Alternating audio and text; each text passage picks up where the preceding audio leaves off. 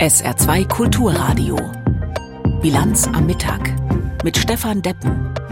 Es ist 12 Uhr und 30 Minuten. Willkommen zur Bilanz am Mittag. Heute gehen wir unter anderem auf dieses ein. Der Warnstreik der Lokführergewerkschaft GDL legt den Bahnverkehr in vielen Regionen völlig lahm. Legitim oder unangemessen, darüber gehen die Meinungen natürlich auseinander. Wir kommen nochmal zurück auf das Urteil des Verfassungsgerichtes von gestern. Die Haushälter in Bonn rotieren, 60 Milliarden Euro müssen irgendwie kompensiert werden. Und wir gehen natürlich auch heute auf die Lage im Gazastreifen ein. Dazu hat, der, hat sich der Sicherheitsrat der Vereinten Nationen jetzt endlich auf eine gemeinsame Resolution verständigen können. Ja, Huddel heute bei der Deutschen Bahn. Die Gewerkschaft der Lokführer hat zum Warnstreik aufgerufen. Die Folge, seit gestern Abend 22 Uhr steht ein Großteil der Züge auch bei uns hier im Saarland still. Beim Fernverkehr, also nach Paris, München und Frankfurt, geht heute nichts. Und auch im Regionalverkehr fallen viele Züge aus. Sie haben es wahrscheinlich gemerkt. Unsere Reporterin Simin Sadegi war am Saarbrücker Hauptbahnhof, war dann in Homburg am Bahnhof. Simin, fahren denn überhaupt Züge? Ja, aber wenige, wie heute Morgen in Saarbrücken schon, jetzt auch in Homburg, ganz wenige Regionalbahnen von der Deutschen Bahn fahren, also nur deren Notfallplan ist im Einsatz. Ansonsten fahren ausschließlich die von Flex, also die fahren regelmäßig, zumindest wie ich das bisher hier sehen konnte, also diesem privaten Anbieter. Ansonsten auf der Anzeigentafel sieht man, dass etliche Züge ausfallen und das macht natürlich den Reisenden zu schaffen, auch diesem älteren Ehepaar. Die beiden wollten eigentlich heute zurück nach Niedersachsen. Wir sind hier zur Trauerfeier hergekommen und wir mussten jetzt einen Tag heute unser Hotel verlängern und wir können morgen höchstwahrscheinlich mit unseren Zügen kommen. Jetzt ist das natürlich alles schwer für uns, ganz schwer. Nach so einem Fall sowieso und jetzt müssen wir uns damit abfinden. Ja, die waren gerade auf dem Weg zum Bus das sie wieder zum Hotel zurückbringt. Die beiden kamen aus dem Informationscenter und man hat den alten Herrschaften wirklich angesehen, dass sie hier ganz verloren gestrandet in Homburg waren. Ähnliche Fälle hatten wir auch schon heute Morgen am Hauptbahnhof in Saarbrücken. Einfach Menschen, die nicht mehr weitergekommen sind. Ja, das hört sich so ein bisschen so an, als würde so langsam das Verständnis schwinden für die Streikenden, also für die Lokführergewerkschaft. Ein führendes Wirtschaftsforschungsinstitut hatte ja gestern schon diesen Streik oder diesen Warnstreik als unverhältnismäßig bezeichnet.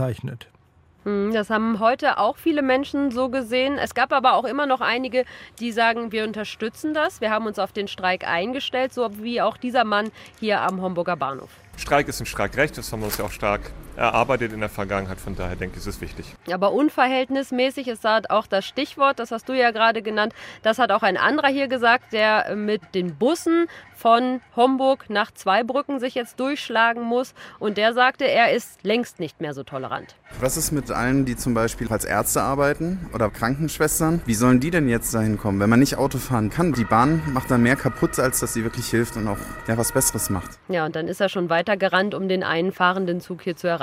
Also, weder Verständnis für die Deutsche Bahn, die den Streik eskalieren lässt, noch für die streikende Lokführergewerkschaft. Was sagt denn die Gewerkschaft dazu und die Bahn? Ja, mit denen habe ich mich heute getroffen, also mit der Gewerkschaft der GDL. Die haben in Saarbrücken einen Streikposten errichtet. Die fordern ja unter anderem eine 35-Stunden-Woche. Da sagen viele von uns wahrscheinlich auch, jawohl, die hätte ich auch gerne. Aber durch den Personalmangel bei der Bahn haben sie erzählt, haben sie eigentlich oft eine 60-Stunden-Woche. Heißt, äh, drei Wochenenden im Monat arbeiten, die Familie viel zu selten sehen, Schichtdienst und so weiter. Das bestätigte mir auch Marco Schönfelder von der GDL in Saarbrücken. Ja, also der Personalmangel ist ist wahnsinnig. Wir leiden drunter. Die Leute, die noch da sind, müssen die Arbeit für die machen, die eigentlich fehlen. Die Bahn hat jahrzehntelang versäumt, Personal nachzuführen, Lokführer auszubilden. Und das ist natürlich auch der Grund, warum wir so viele Überstunden vor uns herschieben, warum unsere Familie und Freizeit zu kurz kommen. Ja, deswegen die 38-Stunden-Woche, die auf dem Papier jetzt schon vereinbart sind, die überschreiten viele Lokführer, heißt es. Deswegen hochpokern mit der 35-Stunden-Woche und der Forderung. Ja, der Warnstreik, der soll ja noch dauern bis heute Abend 18 Uhr. Bis dahin heißt es, äh, sich genau informieren, ob man irgendwie mit dem Zug wohin kommt oder nicht. Und dann ab 18 Uhr ist dann wieder alles normal? Nein, das haben die Lokführer mir heute Morgen ganz klar gesagt. Bis sich der Regionalverkehr wieder eingependelt hat, wird es vermutlich noch bis morgen, morgen Nachmittag dauern. Im Fernverkehr kann sich das Ganze noch übers Wochenende ziehen. Also jeder, der mit der Bahn unterwegs sein will, die App im Auge behalten oder einfach auf gut Glück zum Gleis gehen. Ja, dann braucht es aber auf jeden Fall offenbar viel Geduld. Das war unsere Reporterin Simin Sadegi. Wir haben das Interview unmittelbar vor unserer Sendung aufgezeichnet. Keine Entspannung im Bahnverkehr also heute und, da sind wir beim nächsten Thema, auch keine Entspannung in Berlin. Das Urteil des Bundesverfassungsgerichtes gestern hat die Regierung und alle Haushaltspolitiker eiskalt erwischt. Die abschließende Beratung des nächstjährigen Bundeshaushaltes wird um eine Woche verschoben, denn durch den Richterspruch fehlen 60 Milliarden Euro im Budget und die lassen sich nicht mit einem Federstrich ausgleichen. Zum Hintergrund aus Berlin Martin Polanski.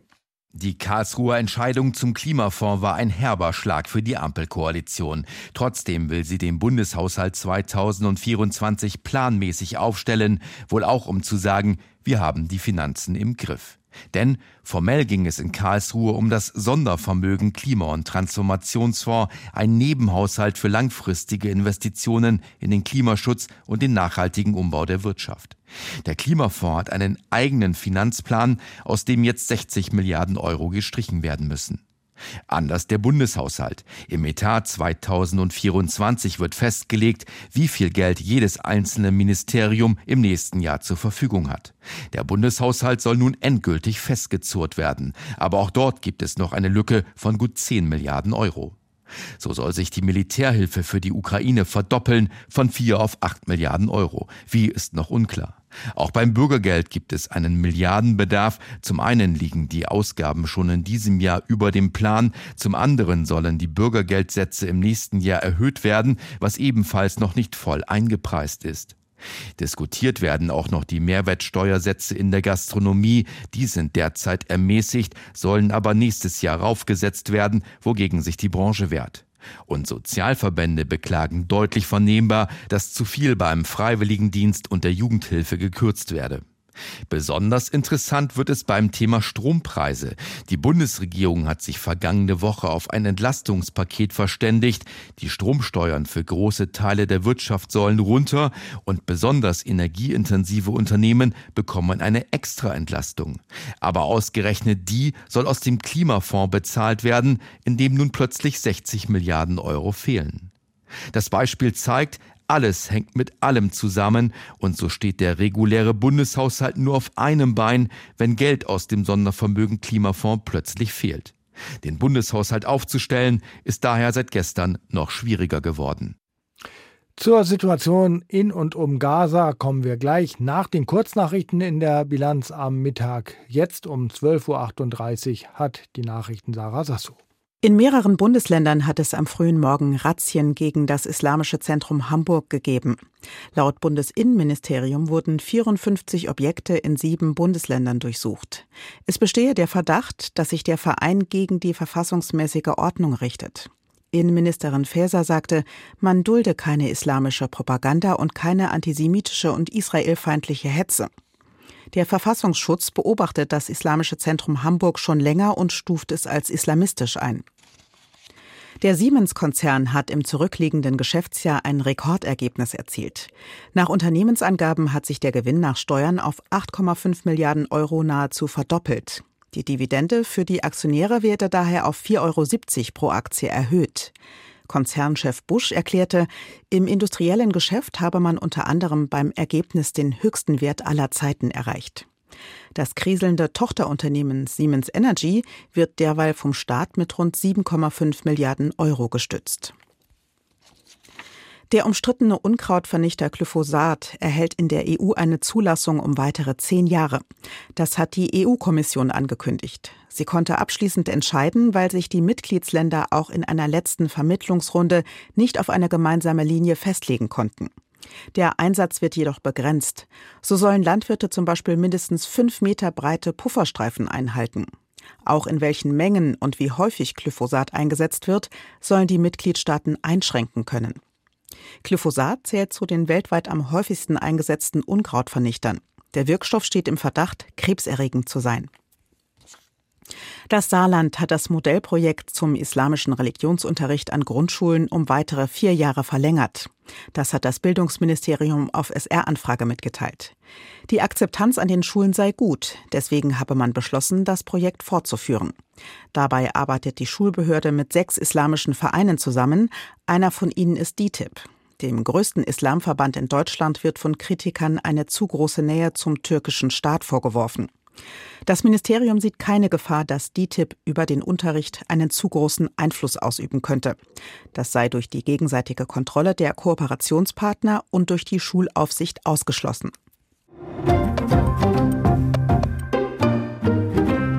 In den Nahen Osten. Die Lage für die Zivilbevölkerung im Gazastreifen ist unverändert prekär. Schwierig zu beurteilen ist die konkrete Situation in und um die Krankenhäuser dort. Die deutsche Presseagentur berichtet über Verhandlungen zwischen Israel und Hamas über eine Feuerpause und gegenseitigen Gefangenenaustausch. Ein aktueller Überblick zur Situation aus Tel Aviv von Clemens Fehrenkotte.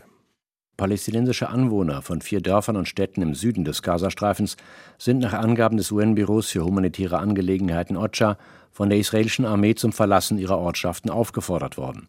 Es seien Flugblätter über dem Gebiet östlich von Khan Yunis abgeworfen worden. Die Anwohner sollten sofort in Zitat bekannte Schutzräume evakuieren. Der israelische Rundfunk bestätigte am Vormittag die Meldung und berichtete unter Berufung auf seinen Militärkorrespondenten, es sei davon auszugehen, dass die Armee mit den Vorbereitungen eines weiteren Einsatzes von Bodentruppen im Süden des Gazastreifens begonnen habe. Bislang hatten die israelischen Streitkräfte in den vergangenen Wochen Einwohner im nördlichen Teil des Gazastreifens aufgefordert, in den Süden zu gehen. Dazu wurde auch heute ein mehrstündiges Zeitfenster zur Flucht geöffnet. Im Süden sollen sich nach Schätzungen der Vereinten Nationen rund 1,7 Millionen Menschen aufhalten. Die UN-Einrichtungen im Süden seien hoffnungslos überfüllt. Israels Staatspräsident Isaac Herzog sagte in einem Interview mit der Financial Times, nach einem Ende des Krieges werde es vermutlich erforderlich sein, dass Israel, Zitat, mit sehr starker Militärpräsenz im Gazastreifen bleiben würde. Damit würde eine Wiederkehr der Hamas verhindert.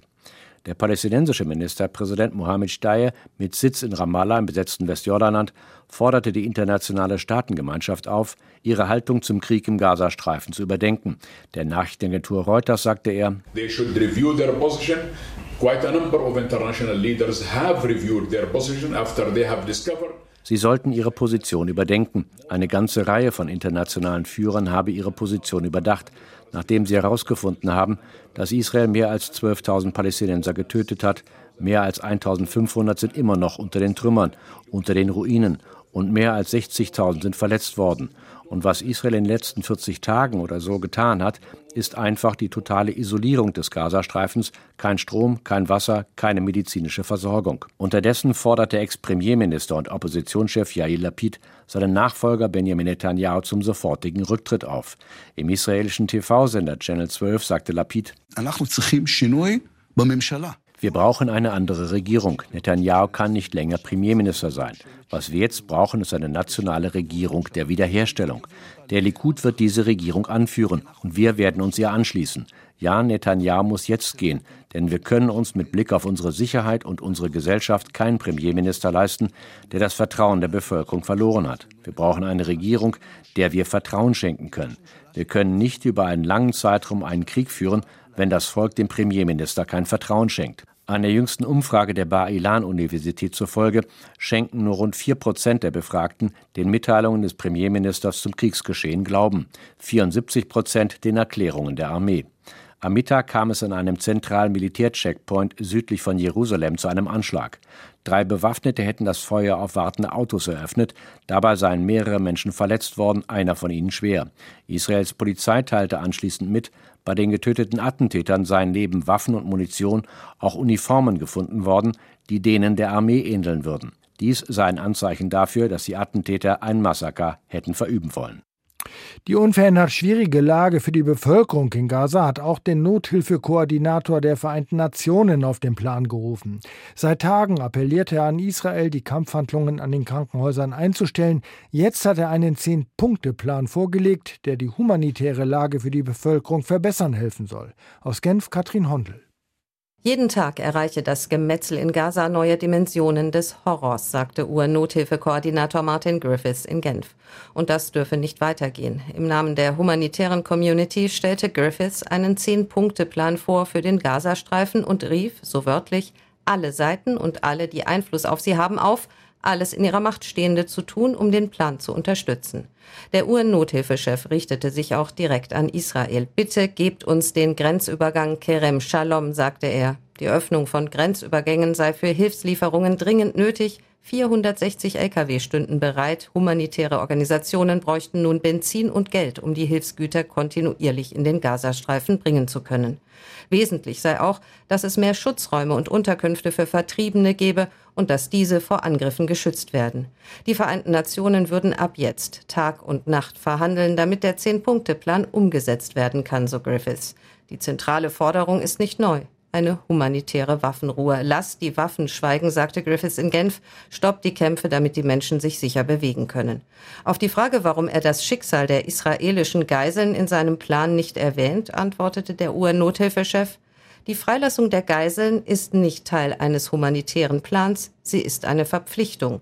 Diese Geiseln müssen bedingungslos freigelassen werden, nicht abhängig von irgendeiner Gegenleistung, bedingungslos, alle, und zwar sofort. Auch der Sicherheitsrat der Vereinten Nationen fordert jetzt humanitäre Feuerpausen im umkämpften Gazastreifen. Erstmals seit die terroristische Hamas Israel Anfang Oktober angegriffen hat. Dieser gestern Abend verabschiedeten Resolution war ein wochenlanger politischer Poker vorausgegangen. Galt es doch so grundsätzlich verschiedene Positionen wie die der Vetomächte USA und Russland unter einen Hut zu bringen. Von der entscheidenden Sitzung des Sicherheitsrates Sicherheitsrates berichtet aus New York Charlotte Voss. Gestern Nachmittag um Viertel vor vier New Yorker Zeit war es soweit. The draft resolution has been adopted im fünften Anlauf hat eine Resolution das mächtige UN-Gremium passiert. Im Fokus steht der Schutz von Zivilisten im Gazastreifen, besonders von Kindern. Bislang waren alle Vorschläge für eine Resolution am Veto der Russen und Chinesen oder dem der Amerikaner gescheitert. Dieses Mal haben zwölf Mitglieder mit Ja votiert. Die Vetomächte Großbritannien, Russland und die USA haben sich enthalten, womit sie die Annahme aber möglich gemacht haben. Die amerikanische UN-Botschafterin Linda Thomas Greenfield sprach von einem großen Schritt, der möglich wurde, da dies eine humanitäre Resolution sei, die anderen seien politische Resolutionen gewesen. Der Text ist knapp gefasst und beinhaltet vier Kernforderungen. Mehrtägige humanitäre Pausen und Korridore, um Hilfslieferungen in den Gazastreifen zu bringen. Die Hamas und andere Gruppen sollen alle Geiseln freilassen. Kriegsparteien werden aufgefordert, internationales und humanitäres Recht zu achten. Und immer wieder werden explizit der Schutz und die Bedürfnisse von Kindern betont. Das Wort Kinder taucht 14 Mal auf, so oft wie in keinem anderen Vorschlag. Initiiert hat ihn die maltesische Vertreterin bei den Vereinten Nationen mit Unterstützung der neun anderen temporären Mitglieder im Sicherheitsrat auch aus Frust darüber, dass sich das Gremium wochenlang auf keine gemeinsame Position hatte verständigen können.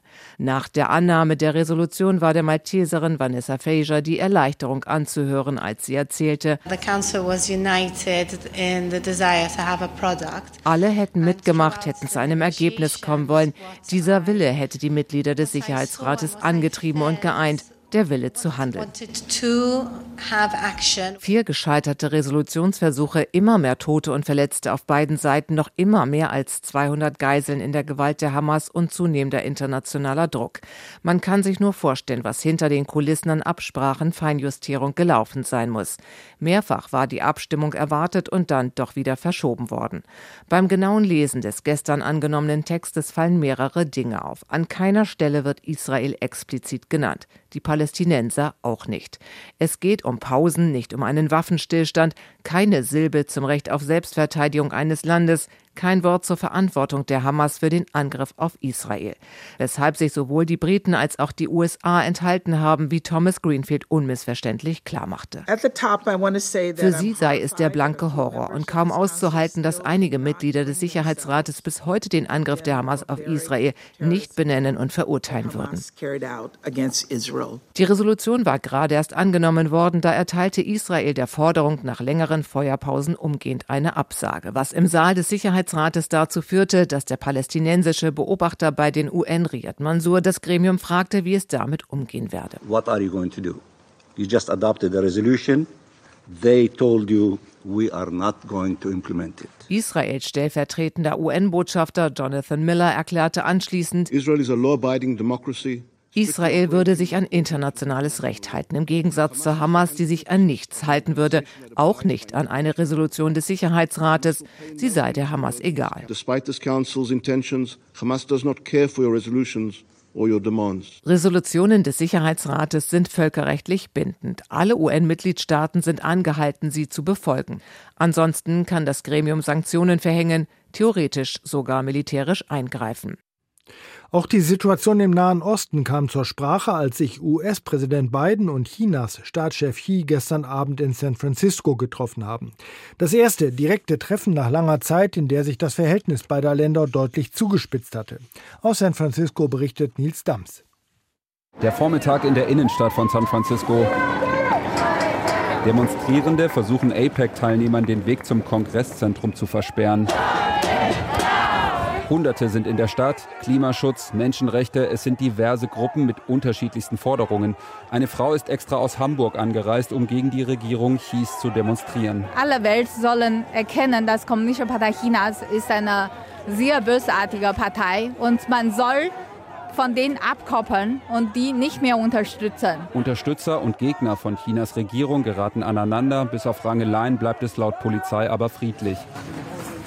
Sehr viel ruhiger ist es knapp 50 Kilometer südlich von San Francisco. Joe Biden und Xi Jinping treffen sich in einem großen Anwesen im Grünen. Ein Händedruck, dann wird geredet. Well, Mr. President, it's good to see you again. Man sei zwar nicht immer einer Meinung, sagt Biden, aber wir müssen sicherstellen, dass der Wettbewerb nicht in Konflikte ausartet. Und wir müssen ihn auch verantwortungsvoll handhaben, diesen Wettbewerb.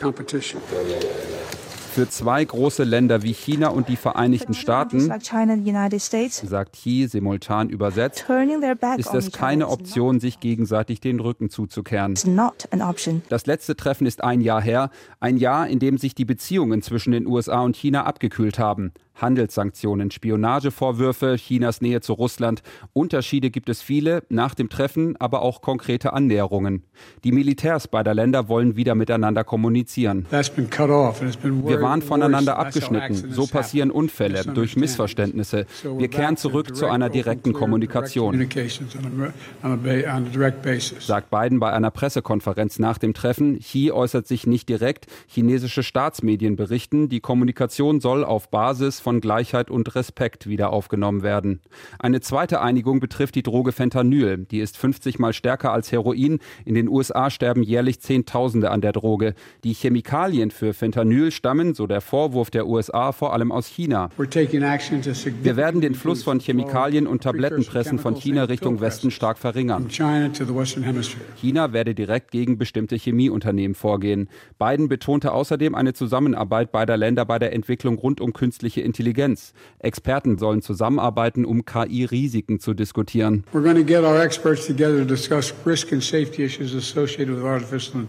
Der russische Angriffskrieg in der Ukraine, der Krieg in Nahost oder die Spannungen um Taiwan waren weitere Themen des Treffens. In Taiwan stehen im Januar Präsidentschaftswahlen an. Biden sagte, er habe Xi gesagt, er erwarte, dass sich China in keiner Weise einmische. Die wichtigste Botschaft aus San Francisco ist aber, dass beide Länder überhaupt wieder miteinander sprechen. In der Europäischen Union gelten seit kurzem strengere Regeln für Online-Marktplätze, und zwar im Hinblick auf Verbraucherschutz. Das schließt auch Mitteilungen über gefälschte oder für Kinder gefährliche Produkte ein. Doch der EU-Kommission reicht die bloße Gültigkeit der strengeren Regeln nicht. Sie hakt nach, aktuell beim Online-Riesen Amazon. Der muss jetzt Daten liefern, wie er die Vorgaben erfüllt. Aus Brüssel berichtet Andreas Meyer-Feist. Früher hatten die Regulierungsbehörden keinen Zugriff auf das Innenleben von Google, Facebook, Amazon oder anderen beliebten Anbietern. Das hat sich mit dem EU-Gesetz über digitale Dienste geändert. Jetzt kommt es zur Nagelprobe, zum ersten großen digitalen Tauziehen mit Amazon. Die Mitteilung der EU-Kommission klingt harmlos. Der Konzern soll Informationen liefern. Doch dahinter steckt ein handfester Verdacht. Das Unternehmen könnte nicht so genau hinschauen, was und wie dort verkauft wird. Wir können Nutzer und Verbraucher im Internet jetzt wirklich schützen, erklärt die dänische Europaabgeordnete Christel Schaltemose. Das ist genau das, was das Gesetz, das wir seit August haben, leisten soll. Wir geben Nutzern und Verbrauchern mehr Rechte, damit es fairer und vertrauenswürdiger zugeht. Und wir werden versuchen, einige der schlechten Geschäftsmethoden zu stoppen, die wir online sehen. Also uh. Es geht um scheinbar billige Markenturnschuhe von dubiosen Drittanbietern, die gefälscht sind.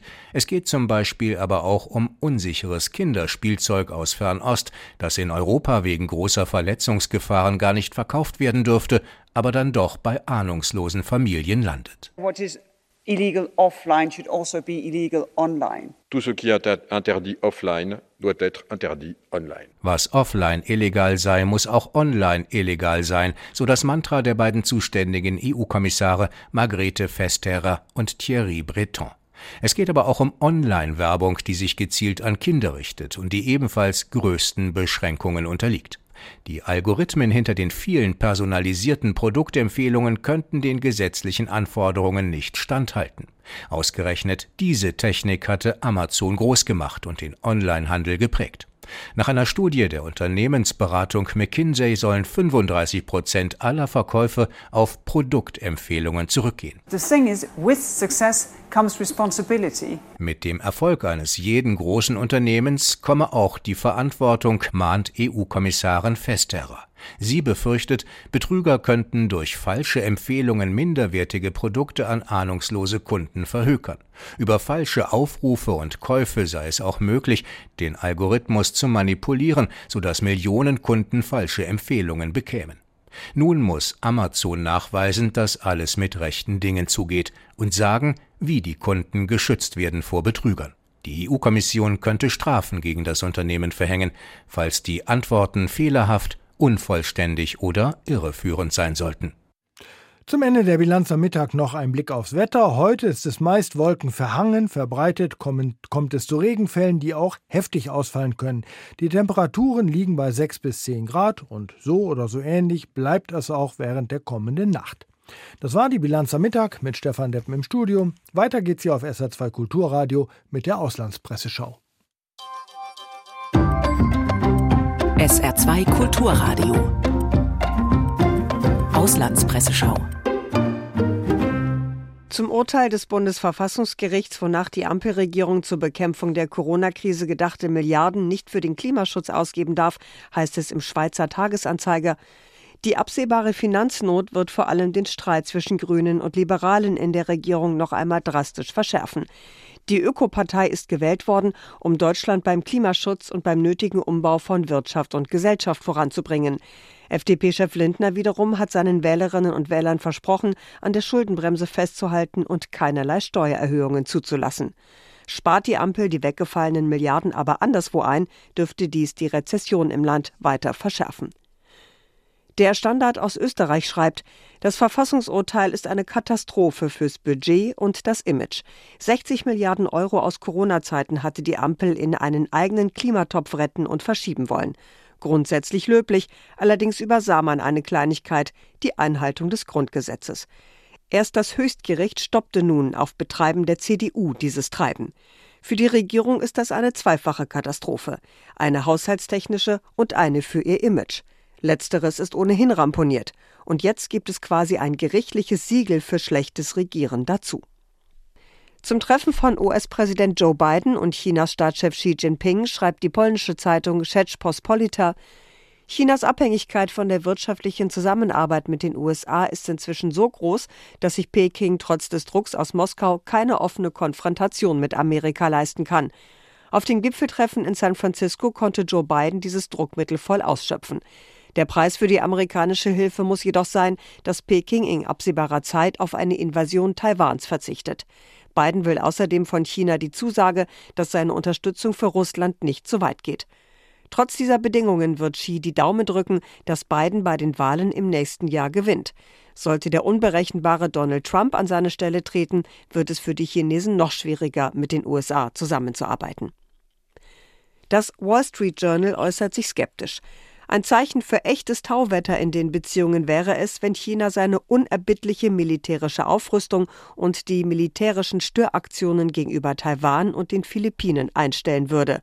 Xi setzt aber auch seine diplomatische und wirtschaftliche Hilfe fort, um Russland in der Ukraine zu unterstützen. Das ist das Muster, das jeder kennt, der schon einmal an einem chinesischen Bankett teilgenommen hat. Chinesische Führer lächeln und stoßen auf die Freundschaft zwischen unseren beiden Völkern an, während sie die Interessen der USA untergraben, wo immer sie können. Das waren Auszüge aus Kommentaren der internationalen Presse, zugestellt von Astrid Fietz.